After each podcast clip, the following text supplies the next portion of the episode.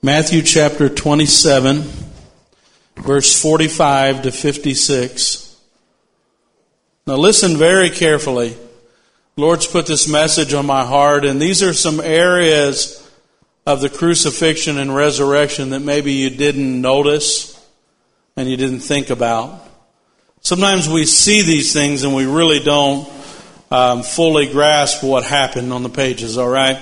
So I want to try to take you here and, and let you see exactly what's happening here at Jesus' crucifixion and resurrection. It says, Now from the sixth hour, this is the, the Jewish sixth hour, which their day starts at 6 a.m., remember that.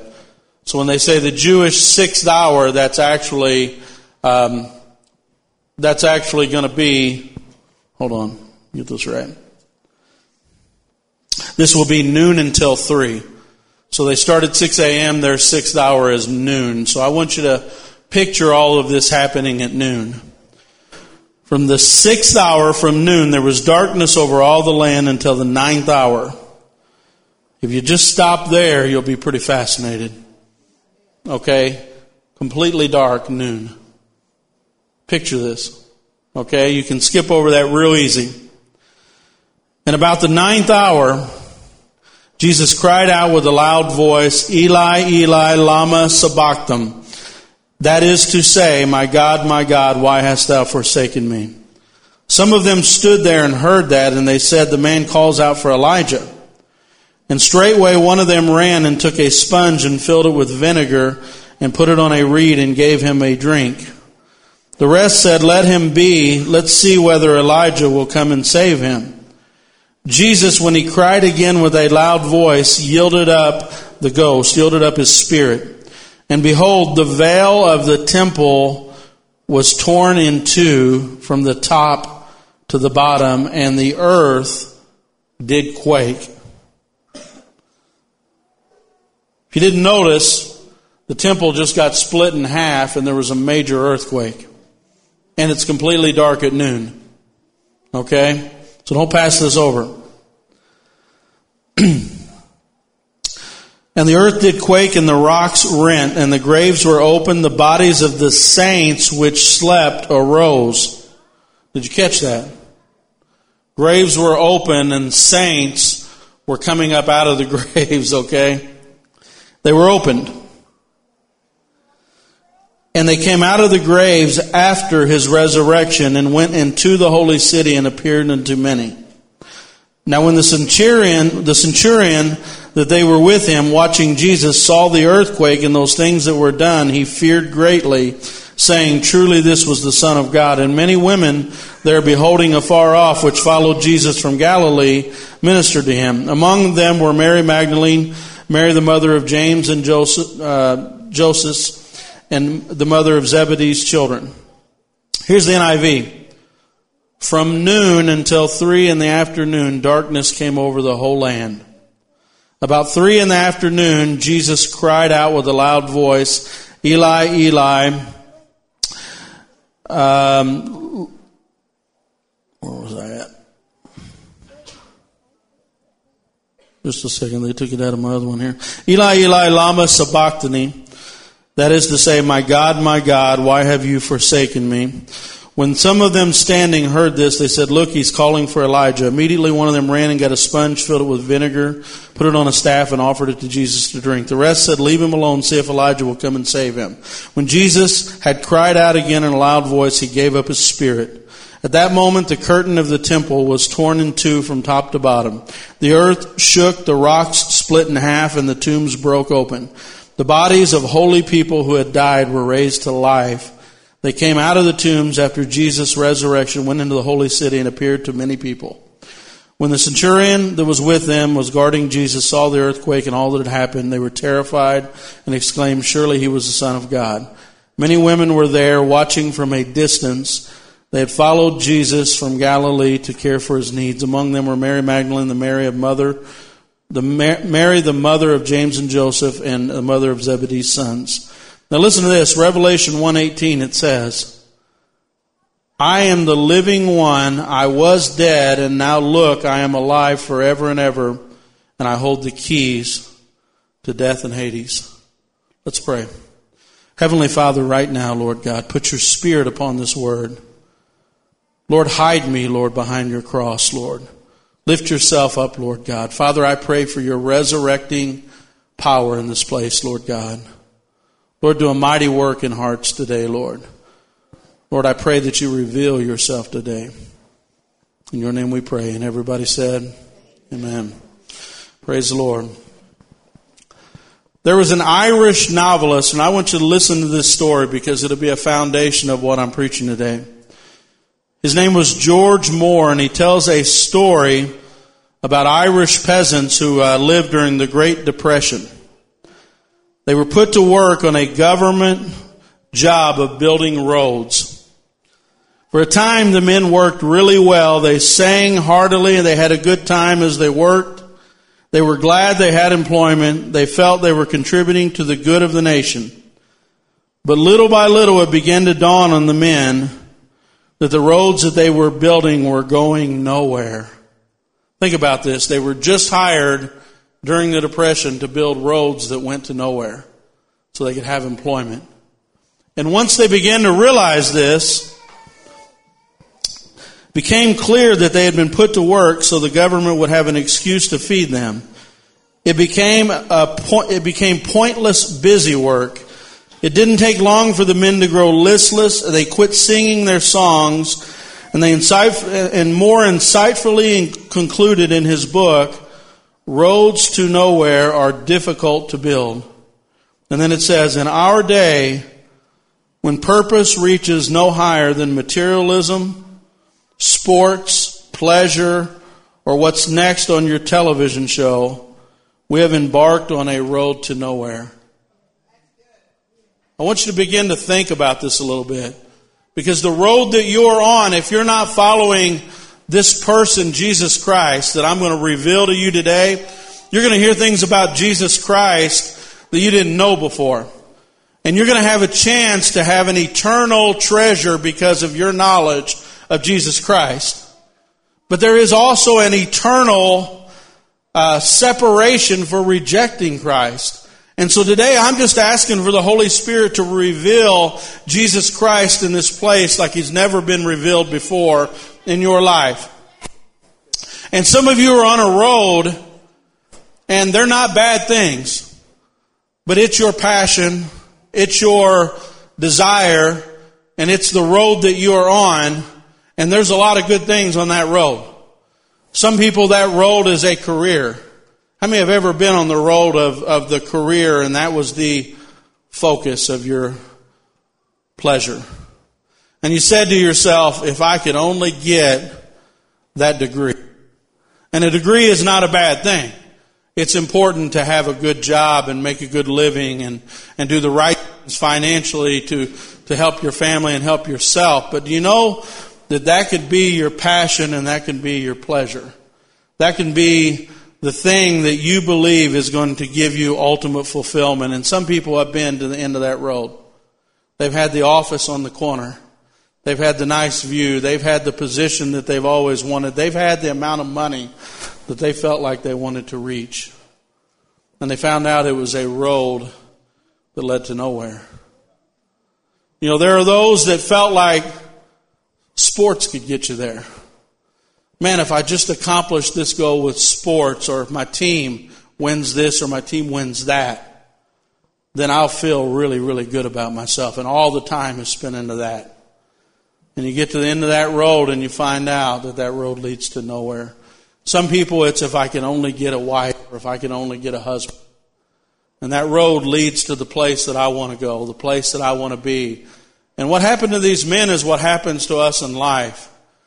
If Jesus Christ isn't the thing that we're following in life, if, if, if the, the path that He's on that we follow, if He's not the one, then all these other paths will lead to the same reaction that these men had.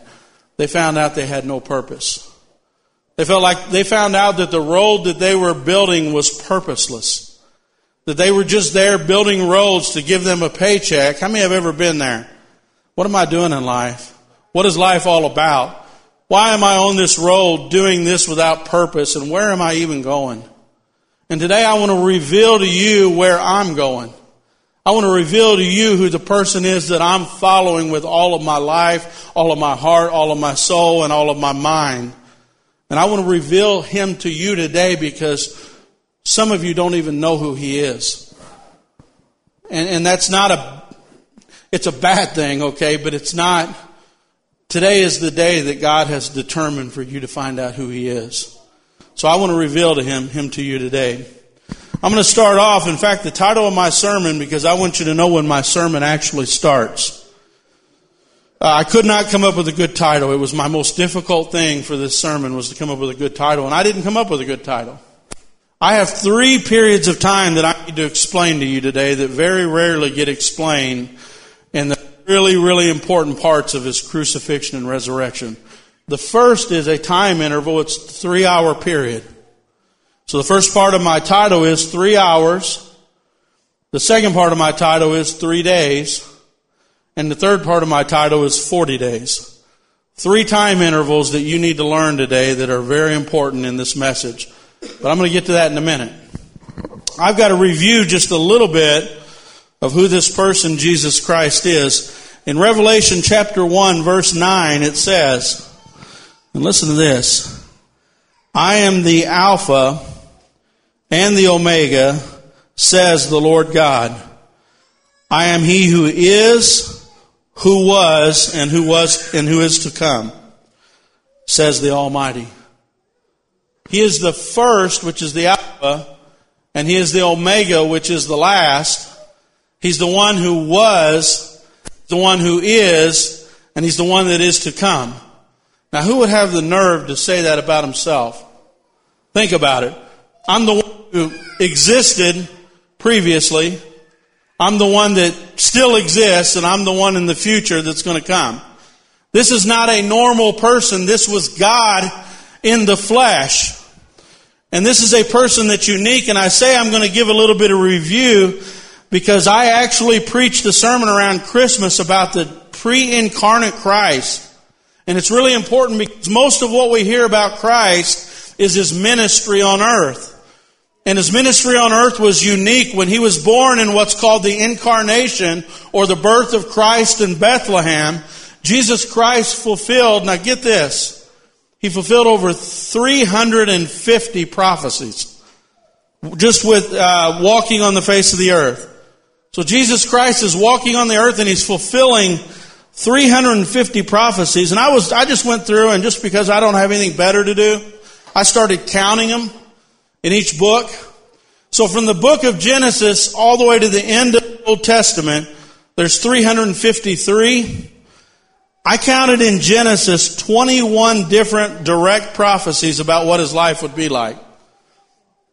I counted in Exodus 9. I counted in Leviticus 7. Now get this. I'm not going through all of them. Psalms, there was 122. 122 prophecies in Psalms about Jesus Christ. Think about that. Direct prophecies about his life. Then in um, Isaiah, there's 125 prophecies about the life of Jesus Christ. Think about that. One book had 120 prophecies that he fulfilled in his life. 350 altogether. Um, Daniel had 12. Zechariah, that little book, had 30 prophecies about the life of Jesus Christ. So as amazing as his life is, everywhere the man walked, everything uh, that Jesus Christ did was literally documented hundreds and even thousands of years before he ever walked on the face of the earth. In fact, the very first part of Genesis is said to be written by Adam. Did you know that? It says this is the book that was written by Adam and it has a record and there are three prophecies. The very first prophecies, Genesis 3.15, there are three prophecies about the life of Christ, in the book that Adam wrote that's documented in the book of Genesis. Isn't that amazing? So Jesus was pre, I mean, he was existent before he was born in Bethlehem, and this is review. Then I go on, and I begin to see not only was Jesus prophesied and lived his life on earth, but there was a dialogue in the book of Genesis between God and Jesus while He's creating the heavens and the earth. How many have ever noticed that? Jesus is literally there with the Father while they're creating the heavens and the earth. And as Genesis 1:26, God said, "Let us make man in our image." Now, is God crazy, or is somebody there with him? Let us make man in our own image. So either God is crazy, or somebody is there with him.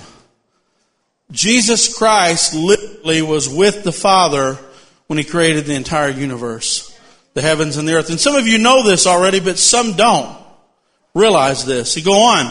Genesis 3:22 it says, "Then God said, behold, man has become like one of us and now he knows good and evil." Genesis 3, God is either crazy or somebody is right beside him when man sins in the garden. Right? He goes on, another plural. As they're going down to um, the Tower of Babel in Genesis chapter 11. Come, let us go down and confuse their language so that they will not understand one another's speech. God is either crazy or the Father and the Son are together again. Somebody is there with him at all times when they're conversing here. Even in Isaiah it says, Then I heard the voice of the Lord, plural, Elohim, saying, Whom shall I send and who will go for us? God again is conversing here with somebody else. And then the answer comes in John chapter 1 verses 1 through 10. It says, In the beginning was the Word. The Word was with God. The Word was God. The same was in the beginning with God. Are you hearing this? This is talking about Jesus. It said, All things were made by Him, and without Him was not anything made that was made. In Him was life, and the life was the light of men. The light shined in darkness, the darkness comprehended not. There was a man sent from God whose name was John. The same came for a witness to bear witness of the light that all, through, all men through him might believe. He was not the light, but was sent to bear witness of the light. He was the true light that lights every man that comes into the world. Jesus was in the world. The world was made by him, but the world knew him not when he came. So imagine this. Jesus Christ, the Bible says, not only was there when the world and the universe was created, but Jesus Christ, the Bible says the world was created through him. Without Him, the world does not get created. It was created through Him. So you're beginning to see this person, Jesus, is bigger than a lot of people realize that He ever was. He was the, in the beginning, He was the Alpha. He was the first. In the very beginning, He was eternally existent before God and took on human flesh and walked on the earth. Then another thing I taught around Christmas, if you'll remember, I talked about postcards of Jesus. And I talked about what's called a theophany or a Christophany or a messiophany. And basically a Christophany means Christ literally was present in several places in the Old Testament conversing with people. And everybody recognized it as, as a, the Jews call it a messiophany because it was the Messiah literally was present in several places. The Bible says in John chapter 1 verse 19, it says, no man has ever seen God at any time, John chapter 1 verse 18. Yet we find somebody in the Garden of Eden walking with man after he sinned, and they see him. So who was it? Well, every scholar believes it's a Christophany, the Messiah. Whoever that Messiah is, he was the one in the garden. They also believe that he was the one when Abraham had visitors in Genesis chapter 8, it said the Lord appeared to them in the plains of Mamre. He actually went in to Abraham's tent and had supper with him. Who was it? Because lo- nobody has ever seen God, but they actually sat down and ate with the Lord. And everybody agrees this is Jesus Christ way before he was ever born in Bethlehem. In the very beginning in Genesis. I mean, this is ancient history. This is early mankind right here. He goes on, you see another one. Uh, you see somebody, um, Uh, somebody that um, Abraham is having a conversation with, and he's saying, "How many have to repent before you don't destroy Sodom and Gomorrah?" And they kept the number would lower a little more, the number would lower a little more. Another place where they believed that was not the Father, that was a Christophany. Jacob wrestled somebody who was God. He literally had a wrestling match with God. Couldn't have been God the Father. Nobody's ever seen him, let alone had a wrestling match with him. But Jesus says, I was the first and I am the last. And so, and then Numbers chapter 20, somewhere along the way, a rock is following them in the wilderness, giving them water everywhere they go. And Paul says this, Jim. 1 Corinthians 10 4, and they all drank from the rock, spiritual drink. They drank of the spiritual rock that followed them. That rock was Jesus Christ. Paul said it. So you see pictures of Jesus everywhere. And here Jesus is walking on the earth. and all through the Bible, you've seen pictures of Jesus. He's born on this earth. And now you see Jesus on this day that we celebrate, Good Friday and Resurrection Day. And I want to begin to break down this day. This is actually where my sermon starts here. There's three hours here that I want you to really recognize and really see because this is the God that created the heavens and the earth walking on this earth. And the time of the day on Passover is 6 a.m. How many know that Jesus Christ was taken into false trials? Overnight, they tried to hide what they were doing. They brought in false witnesses uh, against him. They brought people in to lie about him. It's the most um, um, it's the greatest injustice that's ever happened in a courtroom. And they tried to do it overnight. He went from one court, the guy said, I don't want any part of it. He sent him over to another court. He said, I don't want any part of it. Sent him back to the other court. I don't want any part of it. They did everything they could not to do it because they knew the man was innocent as innocent could be. But here, Jesus Christ at any point could have stopped it, but at 6 a.m., they finally brought the sentence to an innocent man who, by the way, created the heavens and the earth. His name was Jesus Christ. All through the Old Testament, he was there. All through the Old Testament. In fact, I preached last uh, Resurrection Day, last Easter. I preached um, about um, the Lamb, and I went all the way through the Old Testament and showed you all the places where the Lamb was uh, prophesied that he would one day come and give his life for us. And here Jesus is at this trial, and at 6 a.m., Jesus finally is sentenced to die. Now I want to, I want you guys to get the full picture of this comedy that now begins. Okay, this is the worst comedy that's ever been produced. Because this was a comedy and Jesus Christ was the center of the comedy. You say, well man, that doesn't sound like a comedy. But Satan and all, every demon in hell joined in in this comedy. They mocked him. I want you to picture Jesus Christ, the one who was there in the beginning, created the heavens and the earth, walked all through the Old Testament, came to this earth to be God's Lamb, was being mocked. They put a crown on his head. By the way, they made his crown of thorns and they began to bow down to Jesus. They began to put the thorns in his head and it literally pierced you ever had anything? I got, I got stuck one time with a needle right there. You probably remember that.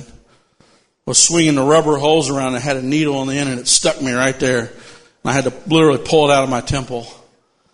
It like went in like an inch. I don't know. Something might be wrong with my brain.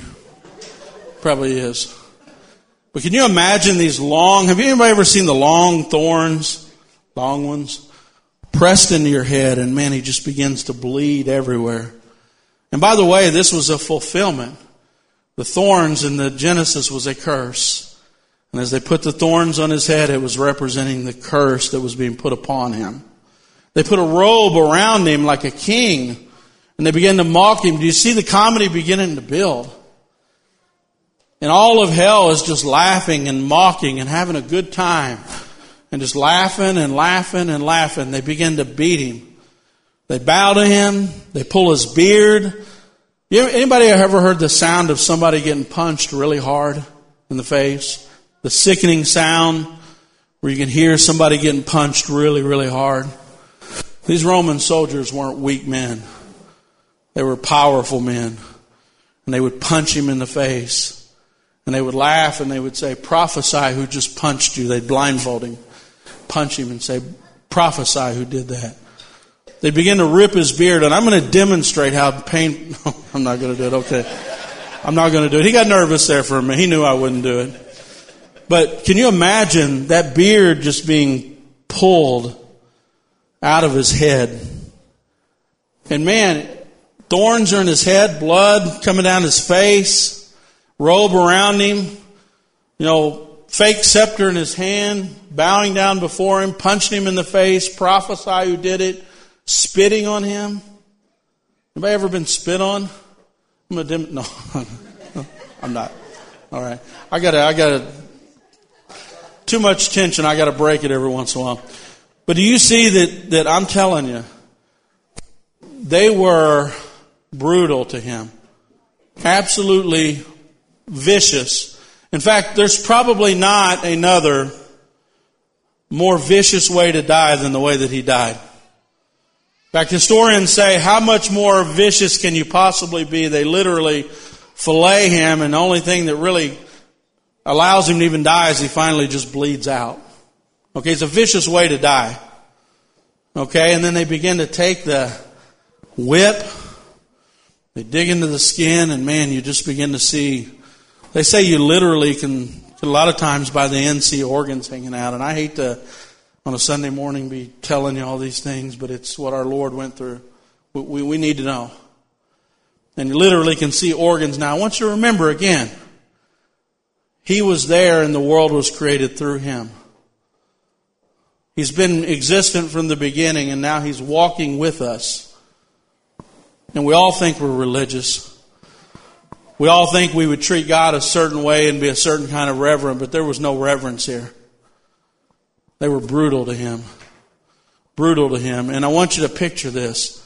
From 9 to 12, 9 o'clock, they nailed him to the cross, and his body already was dying.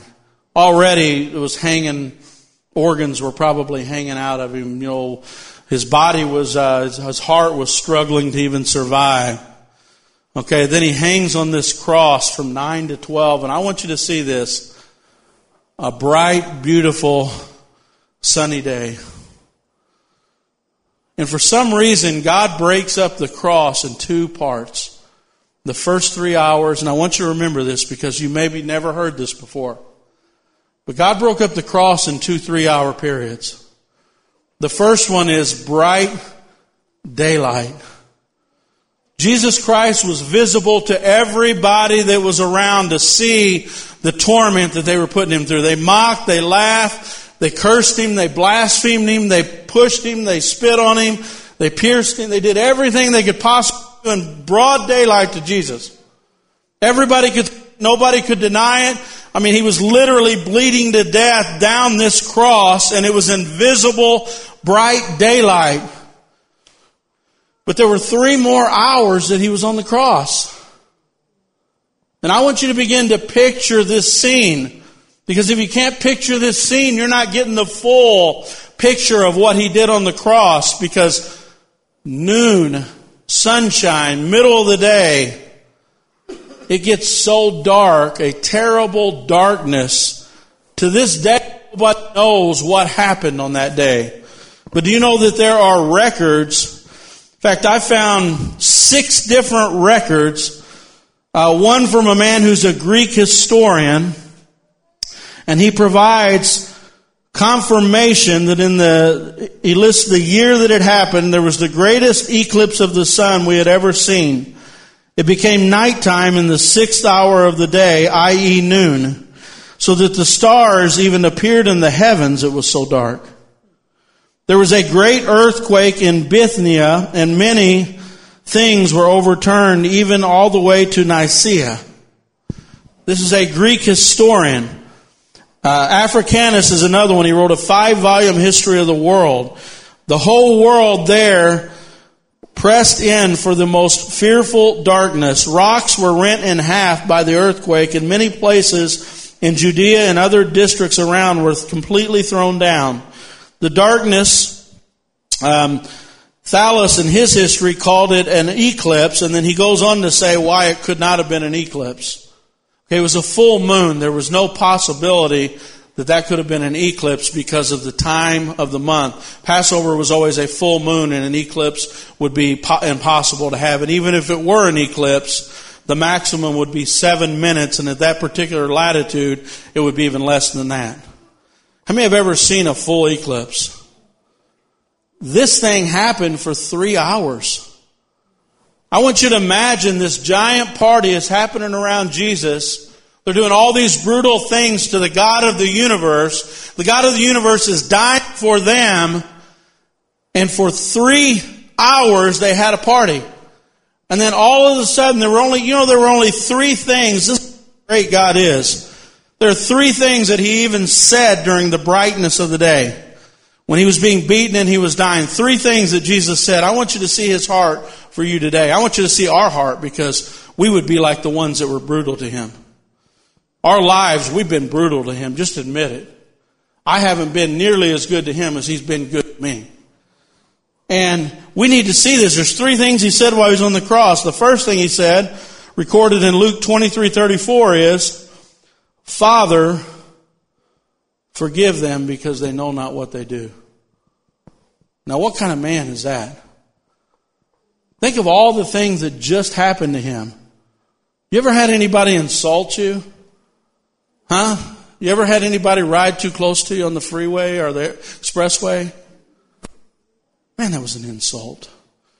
We might not even give a father forgive them, even in road rage. But I want you to picture everything we get a little, isn't it true we get a little insulted? And there's no forgiveness. Spit on him, pierced his brow with a crown of thorns, stuck a spear up his, under his ribs, nailed him to a cross, hands and feet like an animal, beat him in his back. And the first thing that comes out of his mouth, three statements. Father, forgive them. They know not what they do. The second thing he said, says in Luke 23 43 that there were men on either side. They were thieves. They deserved to be there. And guess what? Their leader was probably Barabbas. Barabbas was probably their leader. Barabbas got set free and Jesus took Barabbas' spot. The second thing Jesus said was, one of the men on the cross said, asked him basically to forgive him. He was asking Jesus for forgiveness, and Jesus said, Truly this day you will be with me in paradise. Luke 23, 43. First thing he said is, Father, forgive them. The second thing he said, you know, this man had already been mocking him earlier, and then realized who he was, and then asked him to forgive him. And the second thing Jesus says, second statement is all, today you'll be with me in paradise. He forgave him. The third thing Jesus said, John 19:26 he said, "Woman, talking to his mother, behold your son." And he pointed Mary to John, who was then to become her son, as if uh, he were to take care of her. And John said, "Behold thy mother." Jesus said, "Look, this is your son." And he said, "Look, this is your mother." He was taking care of his mom. Think about it. Three things he said in the middle of the broad daylight. Bright sun shining. Everybody could see what was happening. Everybody was mocking him. Everybody having a party. But here's what I want. Here's the start of my sermon. I'm sorry. It's Easter. I know I'm supposed to be fast. Three hours. Because at high noon, when it's supposed to be the brightest time of the day, suddenly and nobody still to this day knows what happened, but I have six records, and I read a few. There's another one from the Magi that came from Persia. There's another one that comes from China about what happened. There are all kinds of records about not only the darkness, but also that earthquake, the major earthquake. So seismologists who aren't even Christians have looked at that area in the Dead Sea and say, yeah, there was at least a 5.5 that happened that day. So I want you to picture this party and everybody laughing and everybody having a big time with the God of the universe, and all of a sudden, I don't know how it happened. I don't know if it was Jesus himself or God the Father, but suddenly a terrible darkness. The lights were shut out at noon. I want you to picture that you're in that neighborhood and you're tilling up your garden because it's a springtime. And I want you to imagine complete and utter darkness, a terrible darkness, it was said to be. An awful darkness. It was so dark at noon that you could see the stars in the sky. Is that scary? And there was a terrible, awful darkness. What do you think happened to this party? Oh, and by the way, it wasn't just a darkness, a major earthquake hit during the darkness. And by the way, graves and rocks began to split open. It was such a major earthquake. Imagine you're in complete darkness. You weren't prepared to be in the darkness. You're standing on a hillside watching a man die, and suddenly the lights get turned out on, on humanity. This is no ordinary man that is dying here. A lot of you walked into this building and you thought he lived, he died, and he was resurrected. End of story. Great story. I'm, I'm not interested. But there was a terrible, fearful darkness. The only time, one, one, there's several times in the Bible, and they always symbolize great judgment. In fact, uh, one place where it happens that God kind of took me to was a place in. Uh, this is a place with Abraham. And you know, right when this um, darkness came, during this great darkness, do you know that the veil of the temple was split in half? And God just started showing me. I said, God, what does this darkness mean? What is this fearful darkness happening? Why was the temple ripped at that moment? Why was this terrible, terrible darkness there? There's got to be a reason. And I kept being led to this place. Look at Genesis 15, 9 through 12. And I'll read it. You don't have to turn there. God was making a covenant with Abraham that symbolized Jesus' death here. This is a symbolic act that is showing Jesus' death. Everybody just pay attention. I don't want everybody looking around when a baby cries. You've heard a baby cry before, okay? You say, well, I can't concentrate. Well, you need to get a little bit better at concentrating. All right? It's not the baby's fault. All right? We got to concentrate. You say, well, the early church didn't do this. They all had, had nurseries. No, they were sitting outside and you know, sometimes they were on the side of the hillside all day and then Jesus had to feed them because they would perish if he wouldn't feed them. Or they would think they would perish, but they're not. So everybody focus in. Let's just act like we don't hear babies crying. Alright, cause I've been that dad. I've been that dad carrying one out that's crying bloody murder, okay? It's okay. We'll all survive. Let's just concentrate, okay? So Mo- Abraham, and I'll tell you the story here. Abraham was told by God to find a heifer, a goat, a ram, three years old, and a dove and a young pigeon. And God said, cut them in half, put them on either side, and then God was going to make a covenant with Abraham. And Abraham, there was a, suddenly a terrible darkness that went over. In fact, Abraham was put to sleep. And while he was put to sleep, a fearful, terrible darkness came over Abraham. And the Jews it's kind of mysterious, but what God was trying to say was, this will come upon you if you break my covenant. Keep my covenant.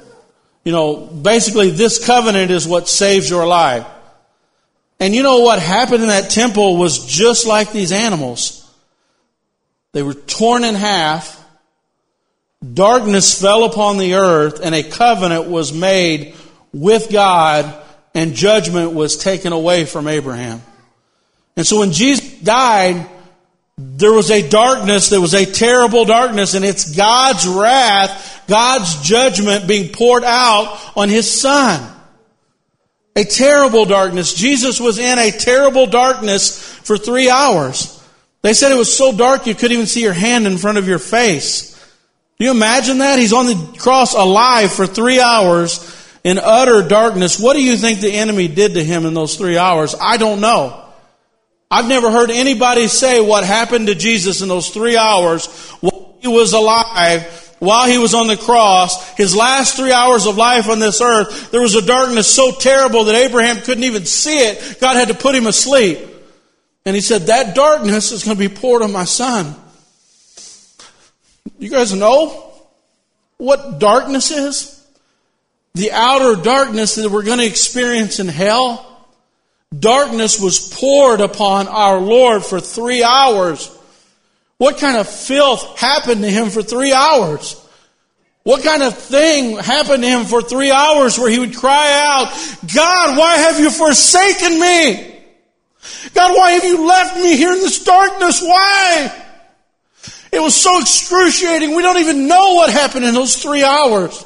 But he cried out, God, don't leave me here. A fearful darkness was upon him for you.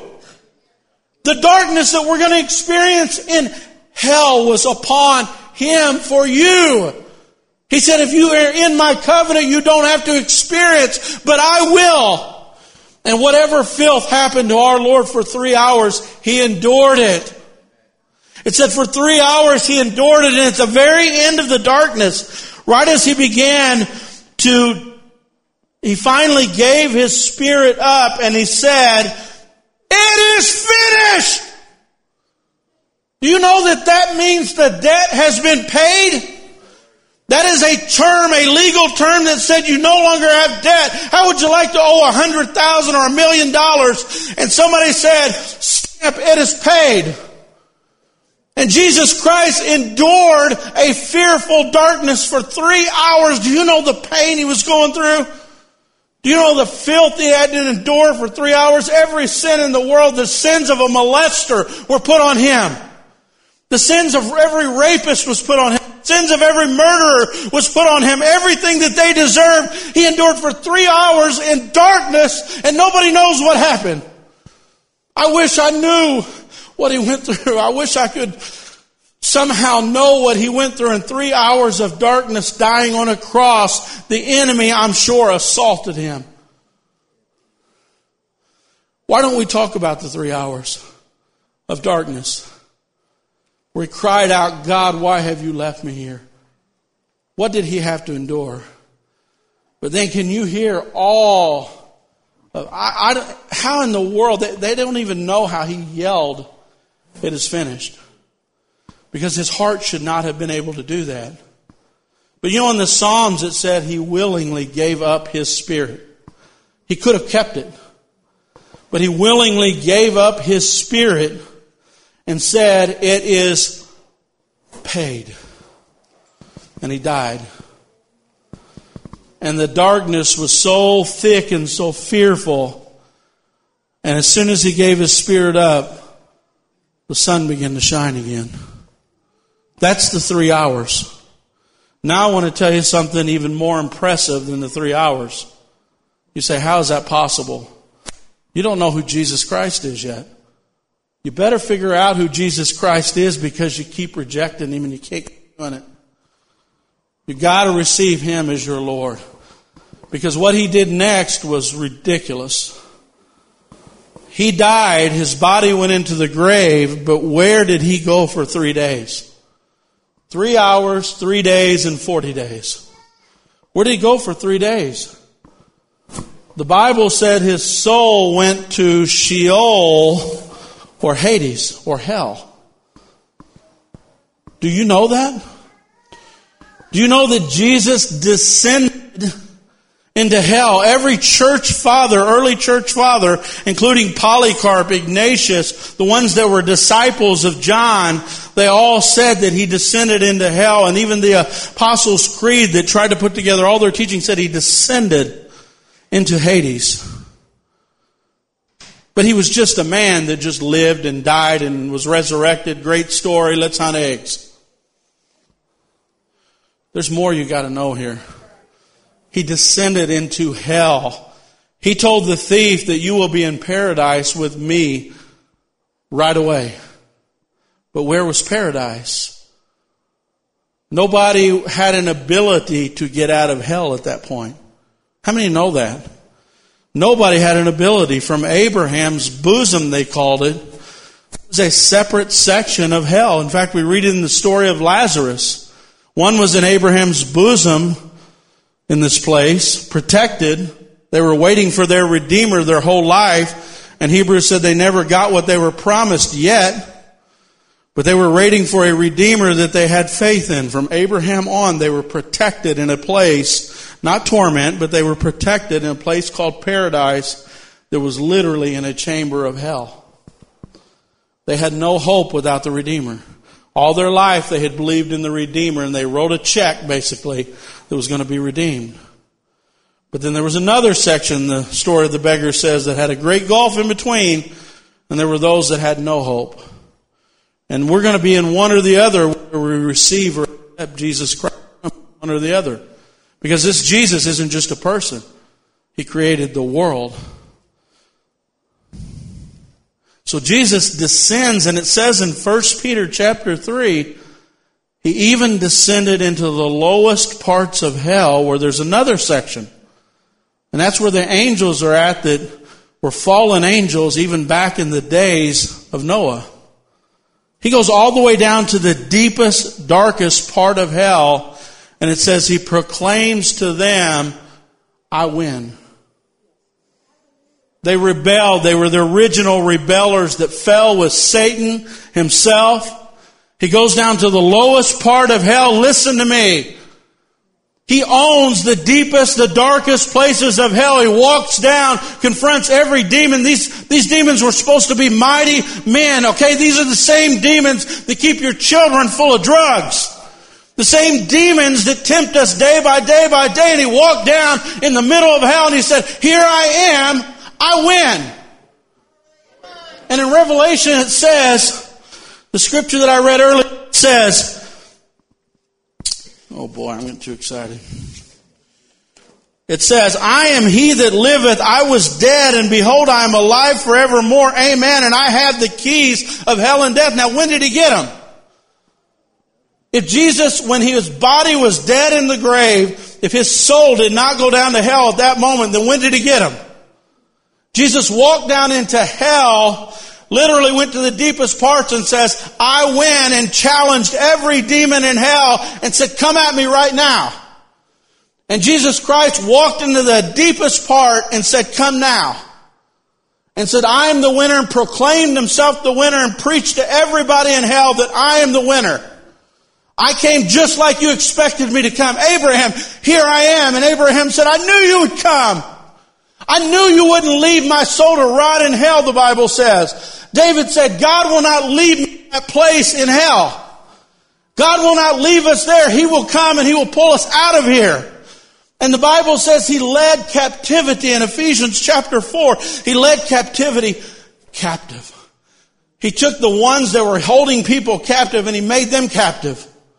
It says He took the keys of death and hell and like Samson was an example of him when he took that gate and he grabbed it and he ripped it off and he took it on top of a hill and threw it. Jesus Christ walked into hell and said, now this is mine. He took the gate, he ripped it off, he led every captive that believed in the Redeemer with him. Paradise, the Bible says, went from this part called Abraham's bosom, and the Bible says it went into what's called the third heaven. Now when we die, we go into the presence of the Lord. We don't go to that place anymore because He redeemed every soul that came before Him in hell. And you say, well, how do I know that happened? Because it says dead bodies popped up out of the grave. And it said, but they weren't resurrected until after His resurrection. And oh yeah, it coincided with what's called the Feast of the First Fruits. Jesus, it said, would be the first fruit of the resurrection. And when he's resurrected, every saint that ever lived before him will be resurrected with him. But he's the first one. So they made a point of saying they would not rise until he was resurrected. And to prove that he did what he said he was going to do, the Bible says no man ever could go to hell and, and save himself. No man could ever do that. No man's ever went to hell, but by the way, the curse was on him. So he had to go to hell now. But he was the only one that could get back out. because he was sinless. So Jesus Christ went in, he redeemed them all, he brought them with him, and people were actually walking into Jerusalem, people that had been resurrected from the grave, ministering to people. What a day. Complete darkness at noon for three hours, completely dark like it's midnight, and even darker than the darkest night. Earthquake that's more than a 5.5 magnitude splitting rocks. Bodies, dead bodies are sticking out and then three days later those dead bodies jump up and start ministering in the city. I hope you didn't come in here looking for a, he lived, he died, he was resurrected, let's go hunt eggs. And I'm not against eggs, I dress like one today. Alright, you found the biggest one. And the roundest one.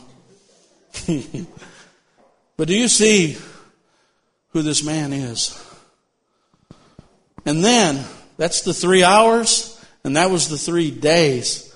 So anybody ever ask you, what did he do for three days? He was kind of busy. He was going all through hell proclaiming he is the king and he now reigns and releasing the righteous and bringing paradise and putting it with the Father. And oh, by the way, during that time also, do you remember in Revelation? This is all I'm quoting Revelation. He finds John and he says, I'm going to give you the revelation of Jesus Christ. The Bible said he not only descended in those days, but he ascended. He said he walked into the throne room looking like a lamb that had been slain.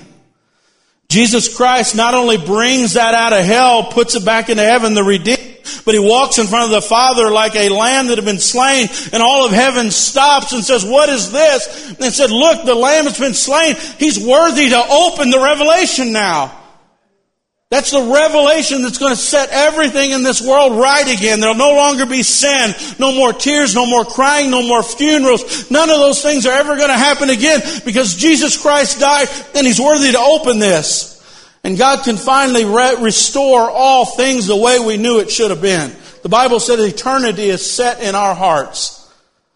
And so He goes into heaven and He's able to open the book of Revelation to show what's going to happen at the very end. He is the Lamb that is worthy to open the book. And it's His revelation. And for 40 days, these 40 days are a freak show. Okay, I'm hoping you don't have a tame resurrection day because for 40 days, He appeared 13 different locations. Okay, and everywhere that he went, I mean, he's walking through walls, he's eating meals with them. One place he appears to 500 people. Now, tell me what other religious leader did that. Tell me what other religion did that. I'm preaching a real Jesus that had real eyewitnesses, that had real people watch him do what he did. What man ever came back from the dead and started preaching to everybody? Started walking around appearing to everybody. What other person came and opened the books and revealed what's going to happen in the last days? We serve a great God. Jesus is an amazing person. Do not go any one more day in your life rejecting this person because it's the greatest person that ever lived and it's not even close. I'm trying to reveal Jesus Christ before it's too late. You say, well, you're just a sect or a religion. Read the Bible. From the very first moment man ever seen God in the garden, they were writing about Jesus Christ. To the very end of the book, all it talks about is Jesus Christ. And I want to ask you, that's who I'm following. Stand to your feet with me, worship team. Curtis, can you turn the lights down?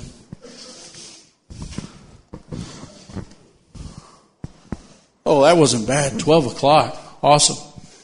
Praise the Lord. I always praise God when I'm around 12, especially on Easter. Man. Everybody close your eyes if you would for a second. I've got to ask the most important, important question that you will ever be asked in your life. And I don't know how many times you'll be asked this question. I don't know how many times you'll be asked this question. But this is the question that will determine your eternity. The person that I'm following, the road that I'm on, is Jesus Christ. He's the one I'm following. The road that he took was all the way to the depths of hell. The Bible said um, there's nowhere that you can go where the love of God can't reach. And he was telling the truth. He went to the deepest part of hell, he went to the deepest part of earth, and he went to the highest heaven. There's no place that I can hide from the love of God. But you can keep yourself from the love of God. You can keep yourself from Him. He'll go everywhere to reach you, but you can continue to deny Him in your own heart. And what I've got to ask today is I'm following Jesus Christ. I'm not following sports. I'm not following money. I'm not following business opportunities. Those are fine things in your life, but ultimately everything in my life is on the road to Jesus Christ. His future is my future. Eternity is my eternity. He is my God. He is my Lord. And what I want to ask you today is if you've never given your heart to Jesus Christ, we're going to say a prayer. And we're going to all say it together. But if you've never given your heart to Jesus Christ, I'm going to ask you to raise your hand in a moment. Not right now. But we're going to take communion in a moment.